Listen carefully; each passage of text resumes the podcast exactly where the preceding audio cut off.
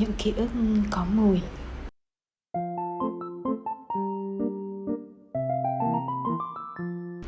Chào mừng các bạn quay trở lại. Mình là An trên kênh Người dẫn dắt chuyện nhạc. Chủ đề mà chúng mình sẽ cùng chia sẻ ngày hôm nay có tên Những ký ức có mùi. Này, em ngửi mà xem. Trời ơi, đúng mùi này rồi. Tuổi thơ của chị đấy. Mỗi lần như thế này là chị sẽ thấy cả khung cảnh ấy hiện ra rõ nét. Trước vẻ phấn khích của mình thì nó chỉ cười rồi khà khà. Mình từng hí hửng như vậy nhiều lần rồi Và cũng nhiều bạn bè thân thiết Biết mình có sở thích hơi kỳ kỳ như vậy nữa. Những năm tháng mà cả nhà mình Bốn người sống trong gian phòng chưa đầy 20 mét vuông Xung quanh cũng nhiều gia đình cùng cảnh ngộ. Vì điều kiện kinh tế khoảng những năm 93, 94 của Việt Nam Còn khá khó khăn Công việc thì bố mẹ mình đều có tiền bạc cũng ra ra vào vào, mà đều chỉ ở mức chi tiêu, nhu cầu thiết yếu thôi. Giữa khoảng sân của khu nhà tập thể sập xê ấy, có một tinh hoa sáng chói. Đó là cách mà mình yêu ái đặt tên cho em. Một bụi hoa nhài cao gấp đôi cô bé 6 tuổi là mình, to bằng 9-10 đứa như mình cộng lại. Hoa của mùa hè, cánh hoa trắng tinh khôi mỏng manh, một cành có thể nở một bông mà cũng có thể bung ra tới đôi, ba hay thậm chí là bốn bông. Điểm mấu chốt là mùi hương, nó ngọt mà nó cũng dịu, nó thoang thoảng xa xôi mà cũng đậm đà da diết. Mình nhớ những sáng mùa hè trong vắt, cô bé 6-7 tuổi thường thức dậy lúc 5 giờ sáng để kịp lịch sinh hoạt hè ở xóm. À đó, nhắc cái này, có bạn nào 8X đang nghe podcast mà nhớ những sáng của kỳ nghỉ hè phải thức dậy từ tờ mờ sáng để đi sinh hoạt hè không? Có bữa thì đi quét đường, có bữa tập thể dục, có bữa học hát quốc ca, có bữa thì tập văn nghệ ừ, vân vân. Rồi còn gì nữa thì à, quả thật là mình cũng không thể nhớ nổi. Chỉ vậy đó thôi mà khi nghĩ lại, mình đã bất giác cười từ bao giờ. Quay trở lại với ký ức có mùi về em tinh hoa sáng chói kia. Dù mắt nhắm mắt mở khi à, dậy đi sinh hoạt hè lúc 5 giờ. Việc đầu tiên mà mình làm vẫn là lao ra bụi hoa nhài khổng lồ Rít một hơi thật sâu mùi thơm dịu ngọt của hương nhài Quện trong cái mắt lạnh của sương buổi sớm. Thường thì với chiều cao không mấy lợi thế so với bụi hoa Mình sẽ đi vòng quanh Hái những bông phía dưới thấp. Nhưng nếu như có một bông sinh đôi, sinh ba hay sinh tư nào đó lọt vào tầm ngắm mình chẳng ngại mà mon men kéo cành thấp móc nối cành cao đôi khi còn đu lên để nghiêng cả bụi nhài. Bạn đừng lo rằng mình làm gãy cành gãy cây nhé vì à, thân nhài muốn mềm mảnh mà với một bụi to như thế các cành đã mọc chẳng chịt cuốn quýt vào nhau dễ kéo nhưng không dễ gãy đâu. Còn à, cũng có hôm đấy thì à, vô tình mình hăng sức quá mà có thể làm gãy cành thì nói nhỏ là mình sẽ dúi nó luôn vào lại bên trong. Che đi như chưa hề có chuyện gì xảy ra. Gọi bụi nhài là tinh hoa sáng chói của khu vườn quả không hề quá lời đâu, bởi chẳng phải chỉ mình mình, đến cả mấy chị em trong xóm cũng hay mon men ra hái. Không biết các bạn 8x có còn nhớ cái phích nước thời ấy không? Mình à, không biết tả cái phích như thế nào ấy, chỉ nhớ là cái nắp phích bằng nhôm dùng lâu rồi thì nó sẽ có nửa màu đen rồi nửa màu hơi xám xám. Và sau khi hái khoảng tầm 10 tới 15 bông hoa nhài, thì mình sẽ cho vào cái um, cái cái nắp phích ấy, rồi đổ thêm chút nước và cắm hoa. Vị trí đẹp nhất với mình là góc bàn bé xíu, với một nửa bàn học được ké chút ánh sáng, chút nắng gió từ cái cửa sổ duy nhất trong căn phòng 20 mét vuông. Thỉnh thoảng thì mẹ mình còn cho vài bông vào tủ quần áo. Ây da, một loại nước hoa khá là xa xỉ Mà chắc là các bạn 9X hay Gen Z thời nay khó mà biết được nhỉ? Có lẽ là bởi ký ức sâu đậm như vậy Mà sau này, rất lâu sau này Mình vẫn mê mẩn hoa nhài, trà nhài. Bây giờ chỉ là thi thoảng pha cốc trà nhài để cạnh bàn làm việc rồi nhâm nhi Chứ đã từng có lúc mình nghiện đến độ cứ vào quán trà hoa là gọi trà nhài chọn một góc kín đáo. Ngồi đó nhìn người ta trò chuyện nói cười Người ra, người vào, người đến, người đi. Suốt gần 2 tháng trời Hầu hết các tối mình đều có mặt ở quán. Um, Đó thật ra là khoảng thời gian khó khăn. Và mình nghĩ là nhài đã giúp mình nuôi lại niềm yêu cuộc sống Trân trọng và biết ơn để tìm đường bước tiếp. Một ký ức có mùi bình yên bạn nhỉ? Kể về một ký ức khác cũng có mùi không kém. Nhưng lần này là sức mạnh của teamwork. Nếu với nhài chỉ cần một bông nhỏ Ghé sát mũi đã làm mình bay về trong khoảng sân tập thể ngày nào Thì à, hoa sen cần phải cả một đầm lớn. Cũng không phải chỉ là mùi của hoa sen thôi đâu Mà cả mùi của lá sen, của bùn, của gió của hương lúa quanh đầm sen nữa. Sức mạnh ấy mới có thể đưa mình về những ngày bé xíu. Nói ra chắc không ai tin Khi đâu đó mình tầm 4 năm tuổi thôi. Bởi em gái kém mình 7 tuổi Mà ký ức về sen là lúc mà gia đình nhỏ mới chỉ có 3 người. Mỗi lần đi từ thành phố, nơi bố mẹ mình làm việc Để về nhà bà nội, bà ngoại Quãng đường khoảng 30 km nếu đi qua phà hoặc xa hơn chút nếu đi đường vòng tránh phà. À, Bố mẹ mình thì mỗi người đi một xe đạp. Những năm đầu 90 nhà mình lại là quê lên tỉnh Nên chưa có xe máy đâu. Mãi sau này khi có em Đâu đó em mình tầm 3-4 tuổi Thì gia đình mới gồng gánh nhau bốn người Trên một chiếc xe cúp thì phải.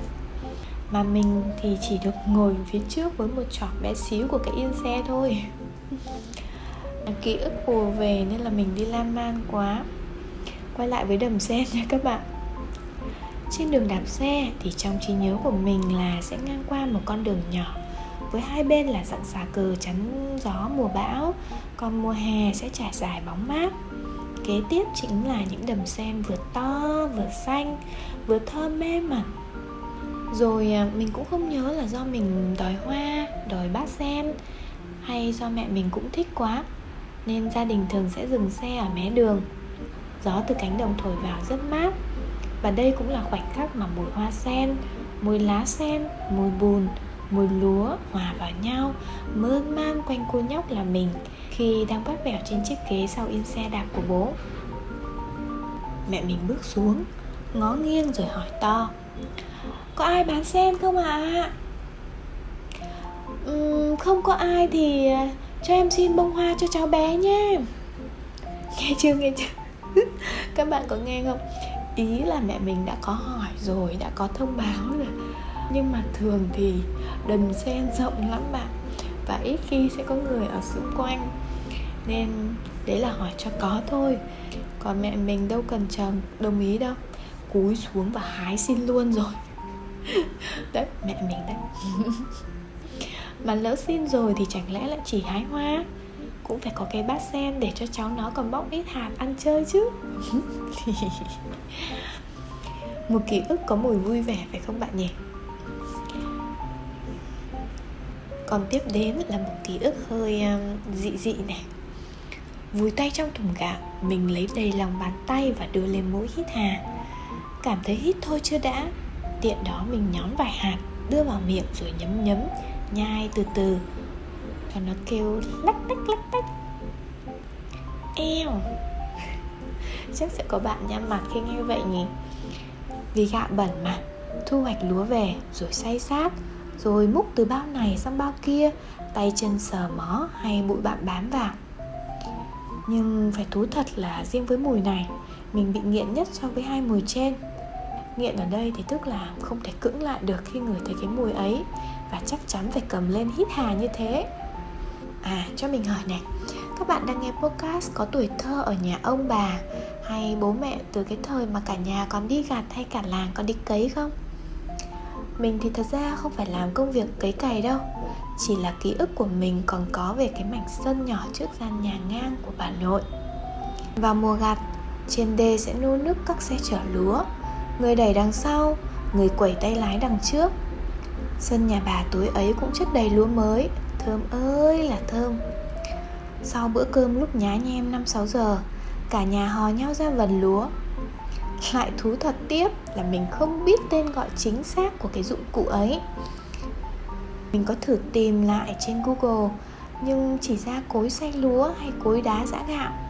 Mà cái của nhà bà nội là một cái trụ đá tròn dài khoảng một mét, ở giữa có lỗ để luồn trục gỗ qua người vần lúa thì là một hoặc hai người cùng kéo hòn đá ấy rồi dẫm lên trên lúa đi đi lại lại nhiều vòng suốt cả buổi tối.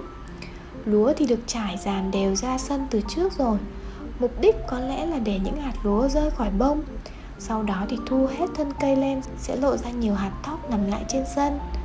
Rồi à, chắc là cái bước tiếp theo thì mới tới sát lúa sát gạo đó là phần đầu của um, câu chuyện về cái mùi gây nghiện thứ ba thôi. Còn phần chính đây ạ. Sau khi xay sát gạo tinh tươm bà mình sẽ tích trữ gạo trong cái hòm to nhất nhà. Chiều sâu của nó thì tầm hai tay mình dang rộng. Mà mình ở đây là cô bé dưới 10 tuổi thôi nhé. Chiều ngang thì à, rộng khoảng gấp đôi chiều sâu. Mặt trên của hòm là nơi cao giáo sạch sẽ nhất trong nhà nên phía trong được dùng như một ban thờ với ba bát hương đĩa hoa quả chén nước cơi trầu nằm ngay giữa gian chính nhà và cao hơn đầu mình. Thế nên à, mỗi lần mà muốn mở nắp hòm mình đều phải kê cái ghế đầu rồi leo lên. Nhưng mình leo lên để làm gì nhỉ? À thì à, nguyên do là vì mình thích ăn mít. Vườn nhà bà có vài cây quả nào chín cây thì ngon mê ly quả nào phải cắt xuống khi chưa đủ chín, bà sẽ cho vào hòm gạo để giấm. Mặc dù bà dặn là không được mở ra nhiều lần, nhưng mình nghịch lắm. Đâu có để quả mít được yên đâu. Hôm nào cũng mở ra kiểm tra xem nó chín chưa, gõ đã bùm bộp chưa, đã ăn được chưa. Và rằng thì làm mà, trong quá trình kiểm tra mít mình đã bị nghiện mùi gạo ở trong hòm ấy. Bởi mỗi lần mở hòm mùi gạo mới được tích trữ trong nơi kín sẽ càng mạnh. Nó như chỉ chờ mình mở nắp để lao thẳng vào mình, tấn công cái mũi của mình và tìm đường tẩu thoát ra ngoài. Công cuộc kiểm tra mít diễn ra nhiều lần trong một năm, nhiều năm trong tuổi thơ của mình.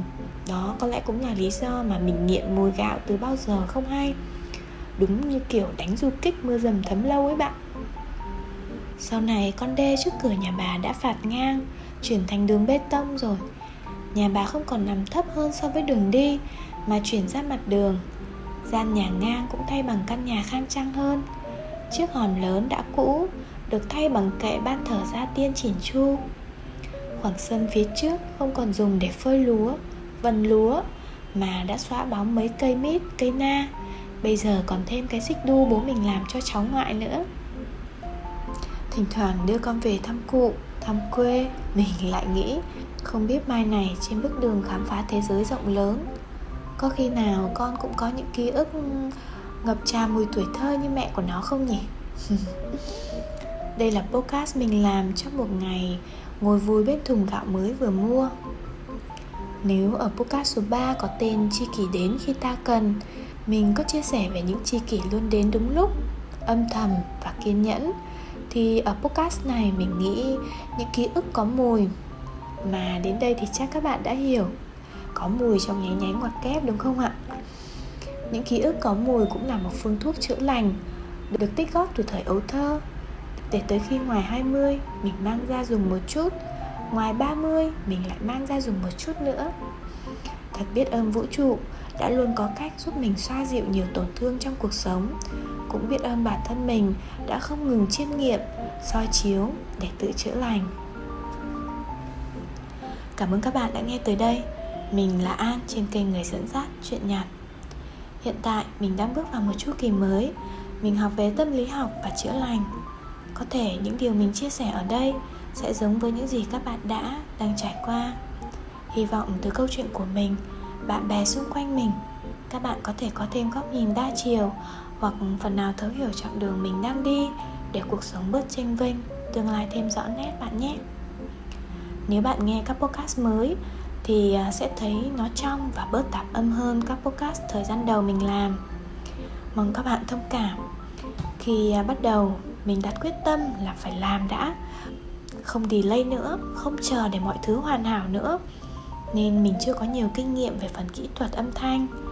Xong càng làm càng nhận được ủng hộ của mọi người thì mình càng thêm động lực bởi vậy mà mình đang điều chỉnh dần mỗi ngày từ nội dung podcast giọng đọc, thời lượng cho tới âm thanh. Rất mong các bạn hiểu và chia sẻ cùng mình nhé. Bởi vậy, lưu ý là nếu muốn nghe trọn vẹn các nội dung cũ thì bạn chỉ nên để dung lượng vừa phải để không bị tiếng tạp âm quá to làm phiền. Còn nếu muốn nghe chất lượng ổn định hơn một chút, các bạn có thể bắt đầu nghe từ podcast số 6 có tên Lấy chồng Tây để trải nghiệm nghe được dễ chịu hơn nhé. Hẹn gặp lại các bạn trong các podcast tiếp theo. Bye!